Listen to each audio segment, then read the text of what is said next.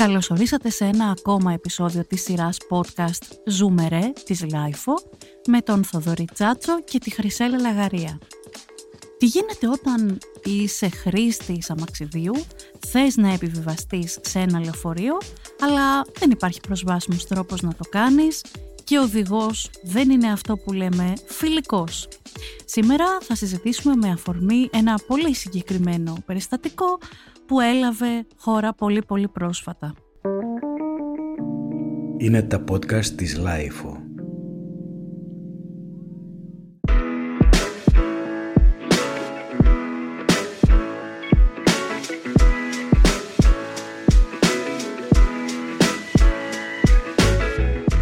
Ήταν λοιπόν, Θοδωρή, να σου θυμίσω, 23 Σεπτεμβρίου, βράδυ, εμείς ε, μοιραστήκαμε εκείνο το βράδυ μια κοινή εμπειρία οριακά φρικτή για τα decibel που αντέχουν τα αυτιά μας, την οποία στην περίπτωση μου την έσωσαν κάτι πολύ ωραίες παγωμένες μαργαρίτες.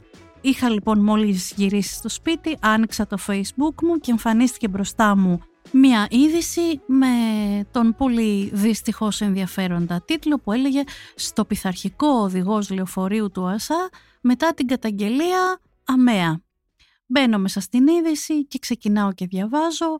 Ένα άτομο λέει που κινείται με αναπηρικό αμαξίδιο προσπάθησε να μπει σε λεωφορείο του ΟΑΣΑ και όπως καταγγέλει και το ίδιο το άτομο και μάλιστα υπάρχει και σχετικό βίντεο το οποίο είχε αναρτηθεί στο TikTok ο οδηγός πλησίασε πρώτα απ' όλα το άτομο στην πόρτα του λεωφορείου, η ράμπα δεν λειτουργεί. Ρωτάει τον οδηγό αν αν υπάρχει η ράμπα, αν λειτουργεί η ράμπα.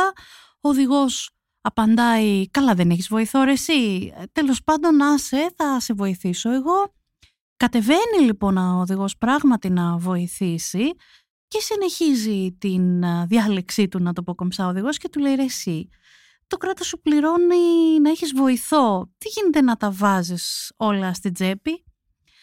Το άτομο, το άτομο αυτό λοιπόν το απαντά ότι όχι, όχι στην περίπτωσή μου, δεν συμβαίνει αυτό στην περίπτωσή μου, γιατί εσύ τι είσαι, αναρωτιέται, συνεχίζει και αναρωτιέται ο οδηγός και κάπως έτσι πηγαίνει η ιστορία τους. Ο επιβάτης είναι ο Χρήστος Μελέτης, με τον οποίο θα μιλήσουμε στη συνέχεια. Και φυσικά να πω ότι μόλις διάβασα την είδηση, πήρα το Θοδωρή τηλέφωνο και είπαμε και δύο ότι αυτό πρέπει να έχει το δικό του επεισόδιο podcast και να είμαστε εδώ σήμερα. Τι να πρώτο σχολιάσει κανείς τώρα για αυτή την είδηση, ή να σχολιάσει, ας πούμε, ότι κάποιος πρέπει να απολογηθεί για το αν έχει δεν έχει βοηθό, αν θέλει να βγει μια βόλτα, γιατί πρέπει να απαντήσει γιατί δεν έχει, αν παίρνει τα λεφτά ο ίδιος, αν δεν τα παίρνει, τι τα κάνει, γιατί επέλεξε να βγει ενώ δεν έχει βοηθό. Δηλαδή, Εσύ πώς τα πας με τα μέσα; Εγώ τα πάω πολύ καλά με τα μέσα. Τι σημαίνει το πολύ καλά; Από τα 18 και μετά που έτσι άρχισα να κυκλοφορώ πιο πολύ στο κέντρο της Αθήνας, είτε για σπουδέ είτε για οτιδήποτε ε, άρχισα να παίρνω πολύ περισσότερα και λεωφορεία και μετρό και ηλεκτρικό, λιγότερο από όλα αυτά το ηλεκτρικό. Τα λεωφορεία μπορεί για κάποιον που δεν έχει κινητική αναπηρία να μην έχουν όλα αυτά τα θέματα που λέμε. Έχουν άλλα προβλήματα. Έχουν τα προβλήματα για παράδειγμα ότι δεν ξέρεις ακριβώς ε, αν θα σταματήσεις στη στάση που θέλεις, αν την πέρασε, ποια είναι ακριβώς η στάση γιατί δεν υπάρχουν ε, στα 9 στα 10 δεν υπάρχει ηχητική ανακοίνωση μια στάση και τέτοια. Ή μπορεί να μην κατέβεις και στη στάση που θες. Βέβαια, μπορεί να μην... Εγώ το, το έχω πάθει πολλές φορές. Κάποιες φορές, μάλιστα, έχω πάθει και το εξαιρετικό ότι επειδή το λεωφορείο έκανε τέρμα. Κάπου έκανε, πρέπει να κατέβω στο τέρμα. Αλλά στο τέρμα υποτίθεται ότι είναι εύκολο να κατέβεις στο γιατί σταματάει, κατεβαίνουν όλοι και κατεβαίνεις κι εσύ. Όμως, επειδή είχε αργήσει, φαίνεται το ένα δρομολόγιο με το άλλο, δεν έκανε τέρμα, δεν σταμάτησε καν εκεί. Οπότε τελικά Έκανα δύο φορές την ίδια διαδρομή κύκλο, αφετηρία τέρμα, ας πούμε. Η αλήθεια είναι ότι ακριβώς επειδή τα λεωφορεία είναι μέσα μεταφοράς που το να περάσεις καλά, να το πούμε έτσι, να έχεις μια ευχάριστη διαδρομή, βασίζεται και πάρα πολύ στον οδηγό, στους ανθρώπους. Θέλω να πω το μετρό, για παράδειγμα, έχει μια σταθερή ροή, τα πράγματα είναι πιο συγκεκριμένα και οι τρόποι να επηρεαστείς περισσότερο από τον οδηγό του είναι σαφώς λιγότεροι. Τα παλιά τα χρόνια του χαλκού, που εγώ ξεκίνησα να παίρνω τα λεωφορεια και μάλιστα από δρόμους όπως η παραλιακή στην οποία πηγαίνουν όλοι με 300 και δεν σταματάει κανείς και τίποτα. Ήταν πολύ δύσκολα χρόνια για την σχέση μου με τα λεωφορεία και μάλιστα δεν είχαμε και άλλη επιλογή τα πρώτα χρόνια, δεν υπήρχε μετρό. Είχα πολλά περιστατικά που το λεωφορείο δεν σταμάτησε, είχα περιστατικά που πέρασε, που είχαμε συνεννοηθεί, το είχαμε πει δύο-τρεις φορές σε ποια στάση θα κατέβω. Α, την πέρασα που είμαστε τρεις στάσει μετά, τέσσερις. Δεν βαριέσαι, μάθε όλη την παρελίκη με τα πόδια. Τότε δεν υπήρχαν και GPS στα κινητά, δεν υπήρχε τεχνολογία γιατί τώρα το κενό αυτό για τα τυφλά άτομα το σώζουν οι εφαρμογές που μπορείς να τις ανοίξεις και να παρακολουθείς την πορεία σου Οπότε να ξέρεις ότι θα κατέβεις στη στάση που θες. Αλλά η αλήθεια είναι ότι εγώ όταν είδα αυτό το βίντεο ένιωσα πολύ οικία. Ναι. Γιατί χωρίς να έχω να αντιμετωπίσω την ίδια συνθήκη με τον Χρήστο, έχω τόσα περιστατικά στο κεφάλι μου ακόμα που υπάρχουν με τα λεωφορεία και άρχισα να συνειδητοποιώ γιατί δεν παίρνω λεωφορεία, δηλαδή πια δεν μου χρειάζονται πολύ βάσει του που μένω, που ζω και σε ποιες περιοχές δουλεύω και κινούμαι και λόγω του μετρό, αλλά η αλήθεια είναι ότι σκέφτηκα ότι και εγώ το αποφεύγω τα λεωφορεία. Ακόμα και τώρα που έχουν μπει οι έξυπνες στάσεις και η τηλεματική και αυτό που με σόκαρε νομίζω εμένα σε αυτό λέω πιο πολύ δεν ήταν μόνο το έχει δεν έχει ράμπα θα υπάρχει πάλι καλά που υπήρχε και ράμπα να λέμε αλλά ότι ο οδηγός είχε βγάλει πόρισμα, είχε για το πώς πρέπει κάποιος να κυκλοφορήσει και επειδή ο προσωπικός βοηθός για τον οποίο θα κάνουμε δικό του, δικό του ευχάριστο ρεπορτάζ επειδή ο προσωπικός βοηθός είναι μια πολύ καινούρια ιστορία στη χώρα μας είναι εντυπωσιακό πώς ο κόσμος ενημερώθηκε από τα μίντια για τον προσωπικό βοηθό αλλά ενημερώθηκε και είναι όλο λάθος Δηλαδή ότι απλώς θα έρθει ένας τύπος, μια τύπησα η οποία θα είναι alert και θα δεν είναι που λέω εγώ που λέω για τους κύλους οδηγούς δεν είναι GPS δεν είναι και ο άνθρωπος που είναι δεν είναι αυτή η δουλειά του. Απλώς να λύσεις το πρόβλημα που δεν θες να λύσεις εσύ. Νομίζω ότι εμένα πιο πολύ με σόκαρε αυτού του είδους η διαστρέβλωση της πραγματικότητας. Ακριβώς έτσι όπως και χωρίς να υπάρχει ο προσωπικός βοηθός που είναι τώρα από τα μίδια έγινε γνωστό και πριν όλοι οι άνθρωποι, πολλοί άνθρωποι τέλος πάντων πίστευαν ότι μόνο με συνοδό κυκλοφορεί κανείς, είτε στα μέσα είτε γενικότερα. Εσένας σε έχουν ρωτήσει. Αυτό θα έλεγα. Πάρα πολλές φορές με έχουν ρωτήσει γιατί είσαι μόνος σου, πώς είσαι μόνος σου, πού είναι ο συνοδός σου, γιατί σε αφήσανε μόνο. Έχουμε και την, την κοινωνική κριτική. γιατί σε αφήσανε μόνος σου. Ναι, ναι. Οπότε, ναι.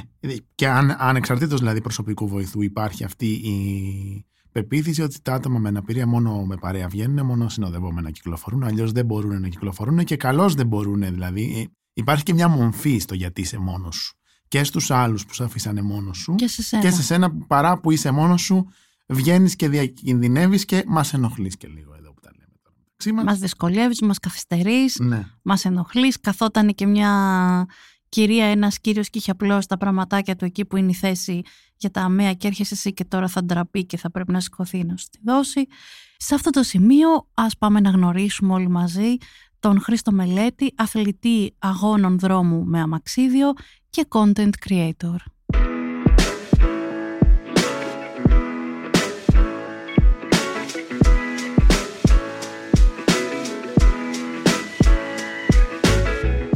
Χρήστο καλησπέρα και χαιρόμαστε που σε έχουμε μαζί μας να συζητήσουμε σήμερα έτσι, τις ανταρσίες που κάνεις. Καλησπέρα και εγώ ευχαριστώ πολύ για την πρόσκληση. Πες μας λίγα πράγματα για σένα, που ζεις, με τι ασχολείσαι; Αρχικά με λένε Χρήστο Μελέτη ή αλλιώς Κάπτεν Αμεάρικα. Είναι ένα αυτό λογοπαίγνιο, δεν έχει καμία σχέση με αν μου αρέσουν σούπερ ήρωες ή όχι, απλά ή, ή δεν έχει καμία σχέση με το τι λένε τα ανάπηρα άτομα ότι είναι ήρωες της ζωής. το τονίσουμε αυτό. Ναι, ναι. Είμαι χρήστης αναπηρικού αμαξιδίου τα τελευταία πέντε έτη και είμαι ανάπηρος όλη μου τη ζωή. Από εκεί και πέρα ζω στην Ιωνία στην Αθήνα, γέννημα Έχω σπουδάσει κοινωνικός λειτουργός. Ωραία. Και οι κύριες ασχολίες μου είναι ο αθλητισμός πιο συγκεκριμένα οι αγώνες δρόμου με αμαξίδιο, κυρίως μεγάλες αποστάσεις, 5 χιλιόμετρα με 21, Αχα. και μετά η δημιουργία και το ανέβασμα στα social media υλικού που σχετίζεται με την αναπηρία. Άρα ουσιαστικά με έναν τρόπο έχεις και ακτιβιστική σχέση με την αναπηρία, όπως το καταλαβαίνω. Θα μπορούσαμε να πούμε ότι έχω, ναι, αυτό είναι κάτι που προέκυψε. Διατηρώ σελίδες στο, στο Instagram και το TikTok με το όνομα Captain America και στις οποίες εκτός άλλων δημοσιεύω δυσκολίες που αντιμετωπίζω ως χρήση αναπηρικού αμαξιδίου. Αυτές οι δυσκολίες μπορεί να είναι σε κτίρια, πεζοδρόμια, οτιδήποτε, συμπεριφορές του κόσμου και αυτές τις δυσκολίες καταγράφω με μία action κάμερα γιατί να πω ότι μ' αρέσει να δείχνω στον κόσμο τη δικιά μου οπτική. Δηλαδή να μην έχω κάποιο άτομο να με βιντεοσκοπεί έτσι ώστε να δίνω την εντύπωση ότι είμαι μόνος μου, δεν έχω κάποιον εκεί να με βοηθήσει. Τι εννοείς προέκυψε αυτό που είπες ότι η ακτιβιστική δράση προέκυψε; Γενικά μου αρέσει να κάνω βίντεο, δηλαδή έχω βίντεο πολλά, έχω βίντεο με γυμναστική, με αγώνες δρόμου και έχω εστιάσει στο μεγαλύτερο κομμάτι της καθημερινότητάς μου, που δυστυχώς είναι οι δυσκολίες που αντιμετωπίζω. Και αυτό προέκυψε και από μία ανάγκη να, να το πω απλά, να ζήσω ας πούμε. Δηλαδή, στην ουσία κάτι, κάτι πρέπει να γίνει για αυτά τα προβλήματα, αλλιώς δεν μπορούμε να, να ζήσουμε με αξιοπρέπεια. Ναι, πολύ, πολύ αληθινό είναι αυτό που λες. Άρα, αφού σου αρέσει έτσι και καταγράφεις βίντεο και επειδή είσαι και content creator, να πω εγώ ότι τη σελίδα σου την ε, παρακολουθούμε με την ε, επιχείρηση που τρέχουμε την Blacklight τουλάχιστον 1,5 χρόνο και μας αρέσει πάρα πολύ, πολύ πριν μάθουμε ποιος την έχει στην πραγματικότητα. Απλώς είδαμε μια σελίδα που μας φάνηκε ενδιαφέρουσα σε σχέση με την αναπηρία και την παρακολουθήσαμε. Την ακολουθήσαμε μάλλον πιο σωστά. Άρα λοιπόν έχεις, έχεις τραβήξει βίντεο και άλλες φορές που χρησιμοποιούσες τα μέσα μεταφοράς. Σωστά, δεν, δεν ήταν η πρώτη φορά; Ε, όχι, δεν ήταν η πρώτη. Γενικά έχω πολλά βίντεο με τα μέσα μαζικής μεταφοράς έχω βγάλει κάποια. Αυτό ήταν το δεύτερο που έγινε γνωστό με το λεωφορείο. Ήταν το δεύτερο σε λεωφορείο συγκεκριμένα και το πρώτο είχε πάρει μεγάλη ανταπόκριση. Κάτι κλικάρει με τον κόσμο και τα λεωφορεία. Δεν μπορώ να καταλάβω ότι ίσως γενικά τα αντιπαθεί ο κόσμος. Πρώτον, φαντάζομαι γενικά τα αντιπαθεί ο κόσμος. Δεύτερον, είναι πολύ κοινό το βίωμα να μπαίνεις σε ένα λεωφορείο. Οπότε, πολλοί κόσμοι μπορεί να ταυτιστεί. Ωραία ρε παιδί μου, εγώ πραγματικά προσπαθώ να, προσπαθούσα και με αφορμή τη δική σου την ιστορία να πω ότι έχουμε κι εμείς εμπειρίες με τα λεωφορεία που δεν είναι καλές ως τυφλά άτομα και θα δωρείς κι εγώ εννοείται αλλά εγώ προσπαθώ να καταλάβω και προσπάθησα πολύ να καταλάβω μέσα από όλη και τη δική σου την εμπειρία τι πρέπει να γίνεται όταν επιβιβάζεται ένα άτομο με κινητική βλάβη; Έχω μια, έχω μια αίσθηση ασάφειας με το από τη μία λέμε ότι ο οδηγός δεν πρέπει να σηκωθεί από τη θέση του, από την άλλη ο οδηγός κάπως πρέπει να ενεργοποιήσει τη ράμπα. Ποια ράμπα, τι διαφορά έχουν, υπάρχουν κάποιες ράμπες που είναι διαφορετικές μεταξύ τους, ισχύει κάτι για αυτούς τους ε, χρήστες χειροκίνητου αμαξιδίου και κάτι άλλο για τους χρήστες ηλεκτροκίνητου; Δεν θα συζητήσω το πόσες ράμπες υπάρχουν, είναι πολύ ελάχιστες, όπως το, το λέει και η ίδια η σελίδα του ΑΣΑ, αλλά αυτές που λειτουργούν τελικά, πώς λειτουργούν, πώς πρέπει να λειτουργούν. Οπότε θα κάτσουμε μέχρι αύριο να τα συζητάμε αυτά. Καταλαβαίνω ότι και εσύ, και εσύ έχεις την ίδια ασάφεια. Με, ας πούμε στο, στο πολύ θεωρητικό, πολύ, το καλό σενάριο, ποιο θα πρέπει να είναι; Θα πάρουμε τα πράγματα από την αρχή. Εγώ όταν ε, προσπαθούσα να ξεκινήσω να χρησιμοποιώ λεωφορεία, γενικά να πω ότι τα αποφεύγω με κάθε κόστος. Με κάθε κόστος. Δηλαδή προτιμώ να κάνω 5 χιλιόμετρα με το αμαξίδι από το να πάρω λεωφορείο, τόσο άσχημα είναι τα πράγματα. Θα καλέσει τον ΟΑΣΑ στην τηλεφωνική γραμμή και τους ρώτησα. Τους λέω, ο οδηγός πρέπει να παρέχει βοήθεια σε ένα ανάπηρο άτομο. Και η τηλεφωνήτρια μου είπε όχι, ο οδηγός απαγορεύεται να σηκωθεί από τη θέση και να αφήσει το όχημα. Και πάω μετά στη σελίδα του ΆΣΑ και εκεί αναγράφεται ότι όλοι οι οδηγοί έχουν ενημερωθεί ώστε να παρέχουν βοήθεια στα ανάπηρα άτομα. Και λέω, τι πάει στραβά εδώ πέρα. Κάποια συνεννόηση δεν έχει γίνει πολύ καλά. Κάποιος δεν έχει μιλήσει με τον άλλον. Ναι, ναι. Οπότε θεωρητικά θα πω τι πρέπει να ισχύει. Πρέπει, ας πούμε ότι εγώ είμαι σε μια στάση και περιμένω το λεωφορείο. Πλησιάζει το λεωφορείο, ο οδηγός πρέπει πάντα να κολλάει το λεωφορείο στο πεζοδρόμιο και όχι μόνο άμα δει κάποιο άτομο με αμαξίδιο, γιατί μπορεί να, κάποιο άτομο να έχει τραυματιστεί στο πόδι του, για παράδειγμα. Αυτό πρέπει να γίνεται πάντα. Ε, και έχουμε το πρώτο κόλλημα, γιατί μπορεί ας πούμε η στάση να μην είναι κατάλληλη, να εμποδίζεται από αμάξια που είναι παρκαρισμένα. Λέμε ότι θεωρητικά αυτό μπορεί να κολλήσει το λεωφορείο. Πρέπει να υπάρχει ένα κουμπί δίπλα από την πόρτα το οποίο να πατηθεί και να ειδοποιηθεί ο οδηγός ότι χρειαζόμαστε βοήθεια αν χρειαζόμαστε. Να βγει η ράμπα αν είναι ηλεκτρική από μόνη της ή αν δεν είναι να κατέβει ο οδηγός και να τη βγάλει, να τη τραβήξει. Να μπούμε μέσα με τη βοήθεια του οδηγού ούτε μόνοι μας, ούτε μόνοι μας. Να κάτσουμε στην ειδικά διαμορφωμένη θέση, να ενημερώσουμε και την αποβίβασή μας και να πάμε στην ευχή του Θεού. Για κάποιο λόγο αυτή η διαδικασία είναι, δεν είναι πολύ εύκολη για την Ελλάδα, γιατί είναι πολλά κομμάτια που αν ένα δεν λειτουργεί σωστά, καταραίει όλο, όλη η διαδικασία.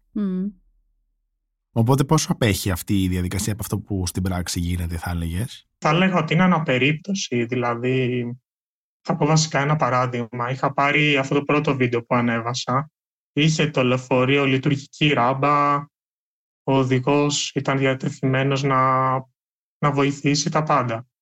Αλλά το πεζοδρόμιο είχε πάνω κολονάκια για να μην παρκάρουν αμάξια. Mm. Τι ήταν η Βεϊκού στο πουκάκι. Ναι, και δεν μπορούσε να βγει η ράμπα.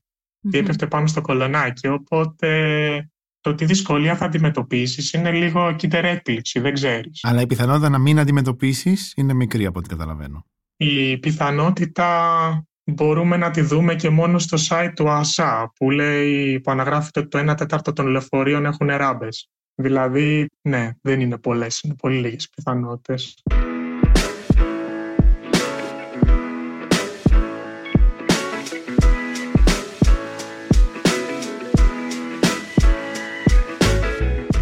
Μια που ανέφερες έτσι και είπες για την Ελλάδα, έχεις καθόλου εικόνα τι συμβαίνει εξώ; Εντάξει, το έξω είναι πολύ γενικό. Έχεις ε, καθόλου εικόνα που είναι κάπως καλύτερα τα πράγματα; Είχα την τύχη να ταξιδέψω σε κάποιες χώρες που είναι υπόδειγμα ε, προσβασιμότητας. Π.χ. έχω ταξιδέψει στη Σουηδία, στην Ιρλανδία, στο Βερολίνο και αρχικά είναι λιγότερος ο αποκλεισμός όλων των ανάπηρων ατόμων σε κάθε επίπεδο. Και αυτό ισχύει προφανώς και στα μέσα μαζικής μεταφοράς γιατί έχει ληφθεί η προσβασιμότητα σε κάθε όχημα, κάθε στάση και στην εκπαίδευση κάθε οδηγού.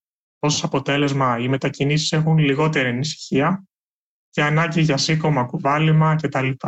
Να, να συμπληρώσω τέλος ότι, οκ, και στην Σουηδία, ας πούμε, μου είχε τύχει να υπάρχουν ελλείψεις, να μην λειτουργεί κάποια ράμπα, π.χ. Αλλά αυτή είναι η εξαίρεση και όχι ο κανόνας. Ναι.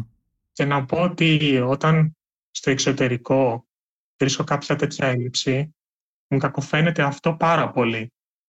Γιατί βγαίνοντας έξω δεν είμαι προετοιμασμένος γι' αυτό. Ενώ στην Αθήνα πάω μπροστά από τον καθρέφτη και λέω «ΟΚ, Χρήστο, θα πάνε όλα χάλια, μην ευριάσεις, μην αφήσεις να σου χαλάσει τη μέρα». Ορίστε μια προσέγγιση για ψυχολογία αναπλαισίωσης. Αν, ανα, πραγματικά είναι ψυχολογία αναπλαισίωσης. Ναι, ναι, ναι, Γνωστική αναδόμηση. Πολύ σωστό. Οπότε εσύ κάνοντας αυτό το βίντεο θέτοντάς μας το πολύ ωραίο ερώτημα ρε παιδί μου το είναι σωστά τώρα όλα αυτά που δηλαδή αυτά έτσι πρέπει να, να γίνονται τι θα θέλεις να ξέρουν οι, οι άνθρωποι που δουλεύουν σε αυτές τις θέσεις οι άνθρωποι που εργάζονται για παράδειγμα στον ΟΑΣΑ; Τι είναι αυτό που είναι σημαντικό για σένα πέρα από το να φτιάξουμε τα λεωφορεία που πρέπει και να φτιάξουμε τις ράμπες και να, βασικά να αυξήσουμε δραματικά τον αριθμό των λεωφορείων για να μην μπορούμε να κάνουμε το 100% των λεωφορείων προσβάσιμο. Τι είναι αυτό που οι ίδιοι άνθρωποι θα ήθελες εσύ να ξέρουν; Αυτό που θα ήθελα εγώ είναι να υπάρχει κάποια εκπαίδευση. Δηλαδή να μην είναι στο χέρι του οδηγού, να μην είναι στην ευκαιρία του αυτό το κομμάτι, να υπάρχει εκπαίδευση και να γίνεται σε, όλα, σε όλους τους οδηγούς παραδείγματος χάρη. Και εκπαίδευση να περιλαμβάνει την εξυπηρέτηση ενός ανάπηρου ατόμου και την καλύτερη παροχή βοήθειας όποτε χρειάζεται. Επίσης, πρέπει να γνωρίζουν και τα ανάπηρα άτομα τι δικαιουνται έτσι ώστε να μπορούμε να διεκδικήσουμε καλύτερα όταν υπάρχουν ελλείψεις. Και να πω ότι όταν έκανα συνάντηση με τα μέλη της πολιτικής ηγεσίας του Υπουργείου Υποδομών και Μεταφορών με αφορμή το βίντεο με το λεωφορείο, αυτό ήταν το πρώτο πράγμα, το πρώτο μου αίτημα, διότι αν δεν υπάρχουν κανονισμοί, εκπαίδευση, να έχουμε ένα μπούσουλα, δεν, δεν ξέρουμε πού πάμε. Να προσθέσω σε αυτό ότι από εκεί και πέρα οι οδηγοί, ok, πρέπει να γνωρίζουν κάποια πράγματα παραπάνω γιατί είναι κομμάτι της δουλειάς τους. Αλλά όλοι οι Έλληνες πρέπει να γνωρίζουν, παραδείγματος χάρη, τη σωστή ορολογία που αφορά τα ανάπηρα άτομα. Ας πούμε, πρέπει να γνωρίζει όλος ο κόσμος την υποχρέωση του κράτους για την εξασφάλιση προσβασιμότητας, όπου είναι δυνατόν. Επίσης, το ότι δεν πρέπει όλα τα ανάπηρα άτομα να έχουν πάντα μαζί ένα συνοδό ή ένα προσωπικό βοηθό, ο οποίος να αντικαταστήσει την υποχρέωση για υποδομές. Πολύ σημαντικό. Πολύ ωραία είναι αυτά που λες. Προσπαθούμε κι εμείς όπως ε, φαντάζεσαι από την πλευρά μας να το κάνουμε λίγο πιο σαφές στον κόσμο για την ορολογία και για τα δικαιώματα και όλα αυτά. Τελικά να βγαίνουμε έξω, να βγει κανείς, να βγει κανείς ή να μην, να βγει; βγει; Εσύ... Ως ανάπηρος. να βγει ή να κάτσει σπίτι του. Να, να περιμένει να, να αρχίσουν τα πράγματα να διορθώνονται. Γενικά δεν νομίζω να διορθωθούν Αυτό άμα δεν... Ε, Είπαμε όλα θα πάνε χάλια, μην ευρειάσει. Το είπαμε και πριν αυτό. εγώ αυτό που προτείνω είναι Είσαι, θα απομιλήσω εγώ για τα άτομα που μετακινούνται με αμαξίδια, γιατί από αυτό Είσαι σπίτι σου. Βάζεις το κράνο σου, βάζεις τα φωτάκια σου, τις ανακλαστικές σου ταινίες, παίρνεις το ζάναξ σου και βγαίνεις.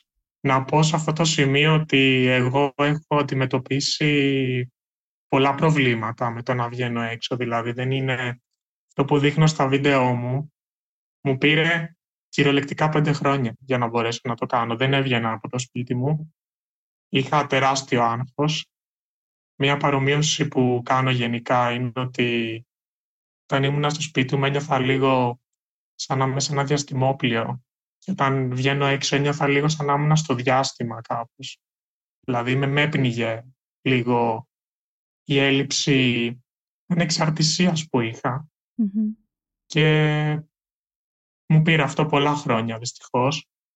Αλλά πιστεύω ότι πρέπει να βγαίνουμε και πρέπει με κάθε ευκαιρία να τσιγκλάμε τους αρμόδιους με απλά πράγματα. Δεν ανάγκη να κάνουμε όλοι βίντεο με ένα τηλέφωνο ή ένα mail έστω. Και νομίζω δεν πρέπει να χρειάζεται να βρούμε εμείς μόνοι μας και μόνες μας όλα τα, όλες τις εφεδρίες για να βγούμε τελικά από το σπίτι. Κάπως θα πρέπει αυτό να μπορεί να γίνεται πιο εύκολα χωρίς να χρειαστεί ένας άνθρωπος να πει μετά από χι χρόνια εντάξει παιδιά φτάνει αφού δεν τα κάνετε εσείς θα τα κάνω εγώ. Ακριβώς και εγώ να πω την αλήθεια από εκεί που δεν έβγαινα με το αμαξίδιο πήγα τώρα στο άλλο άκρο δηλαδή θα μπορούσα να οδηγάω αμάξι. Όχι, μ' αρέσει να σπρώχνω αμαξίδιο. Γιατί να κάνω κάτι που δεν μ' αρέσει επειδή η χώρα μου δεν μου επιτρέπει να μετακινούμε με το αμαξίδιό μου. Δηλαδή έχω φτάσει στο άλλο άκρο και τώρα είμαι λίγο ξεροκέφαλο. Νομίζω ότι είναι πολύ ε, λογικό σημείο να βρεθεί κανείς και επίσης ε, η αντιστοιχεία θα μπορούσε να είναι, θα πεις σε κάποιον που δεν είναι χρήστη αμαξιδίου, αν θα πάρει το αυτοκίνητο ή θα κυκλοφορήσει με τα πόδια. Γιατί ήθελε να πω ένα ανάπηρο άτομο να μην έχει αυτή την επιλογή; Ναι, ναι, είναι, είναι πολύ άδικο και είναι και το ότι είναι ακριβό πολύ. Δηλαδή, γιατί να πρέπει να δώσεις τόσα πολλά λεφτά για να έχεις αμάξι Εντάξει, εξοικονομείς λεφτά με τα μέσα μαζικής μεταφοράς. Ε, εγώ μετακινούμε, δεν το ανέφερα δεν αυτό το είπαμε, ναι, ναι. Μετακινούμε εξ ολοκλήρου με τρένο.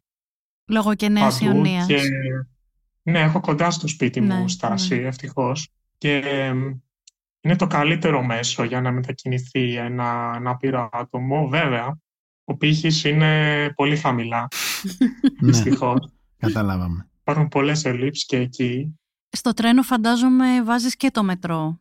Ναι, το, οι γραμμές 2 και 3 είναι πολύ καλύτερες ναι. από την 1. Αλήθεια είναι Εγώ κυρίως με την 1 mm-hmm. μετακινούμε. Είσαι στα hardcore ε, επίπεδα. Εγώ κάνω parkour για να, για να μπω στο τρένο. Και πραγματικό parkour, όχι τώρα που είναι της μόδας αυτές τις μέρες να γίνεται αλλιώς. Ναι, ναι, πραγματικό. Και να σας πω σε αυτό το σημείο ότι η έμπνευσή μου για να ξεκινήσω τα βίντεό μου ήταν το parkour. Αλήθεια. Έβλεπα στο YouTube κάποιους YouTubers που κάνανε βίντεο με parkour και είχαν action κάμερες με point of view κτλ. Mm-hmm. Και αυτό τα παρακολουθούσα πολύ. Σκέφτηκα και εγώ parkour κάνω στην Ελλάδα. Γιατί να μην κάνω και εγώ το ίδιο. Πολύ, πολύ σωστή και πραγματιστική σκέψη και φαίνεται ότι φέρνει και αποτέλεσμα γιατί τελικά καταφέρνει να, να κινητοποιεί τα πράγματα είτε προς τα ανάπηρα άτομα είτε προς τους υπόλοιπους που πρέπει να δουν ένα βίντεο για να πάρουν χαμπάρι ότι κάτι γίνεται αλλά δεν πειράζει γιατί δεν μπορεί να πάει κι αλλιώς. Ναι, η αλήθεια είναι ότι σε πολλές χώρες ό,τι έχει κερδιθεί είναι με αγώνες. Λογικά γνωρίζετε γιατί, να με, γιατί εσύ είπα παραδείγματος χάρη. Ναι, ναι τα ανάπηρα άτομα δεν περίμεναν το κράτος να τους προσφέρει τη χειραφέτησή τους, να το πω απλά, τη διεκδίκησαν. Και έτσι, έτσι το σκέφτομαι και εγώ. Δηλαδή δεν μπορώ να κάτσω σπίτι μου και να περιμένω τα ασανσέρ να μην χαλάνε στο τρένο. Ναι, είναι πολύ, πολύ ωραίο αυτό και ταυτόχρονα θα πρέπει να κινητοποιήσει και αυτούς που πρέπει να κινητοποιηθούν ότι αυτό δεν είναι η λύση στο πρόβλημα, είναι απλώς μια κατάσταση στην οποία μπαίνουμε γιατί after all κάπως θα ζήσουμε όλη τη ζωή μας.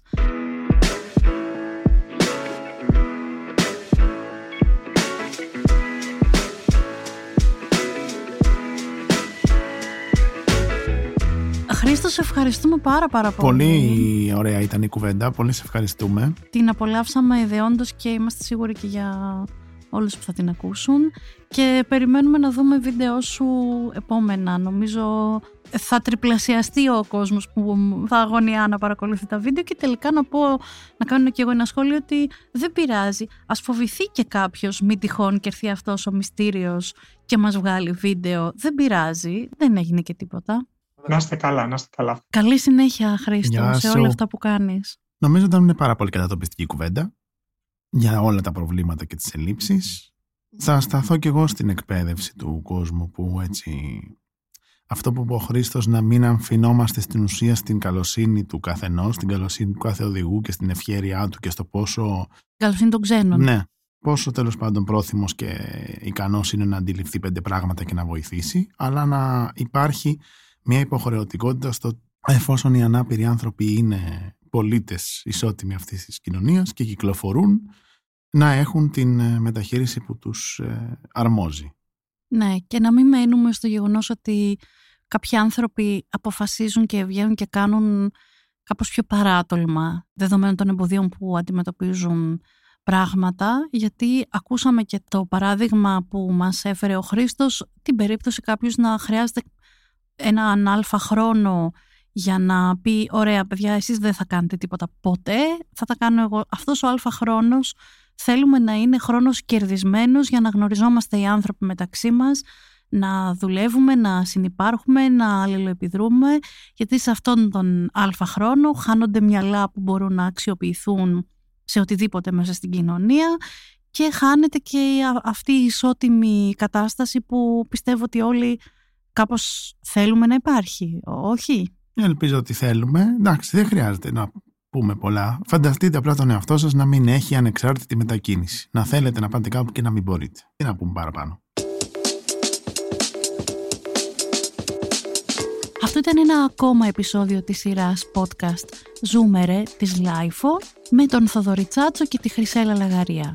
Κάντε εγγραφή στο Radio LiFO, σε Spotify, Google και Apple Podcasts για να μην χάνετε κανένα επεισόδιο μας.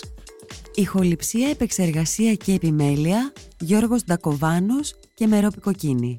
Ήταν μια παραγωγή της LiFO. Είναι τα podcast της Lifeo.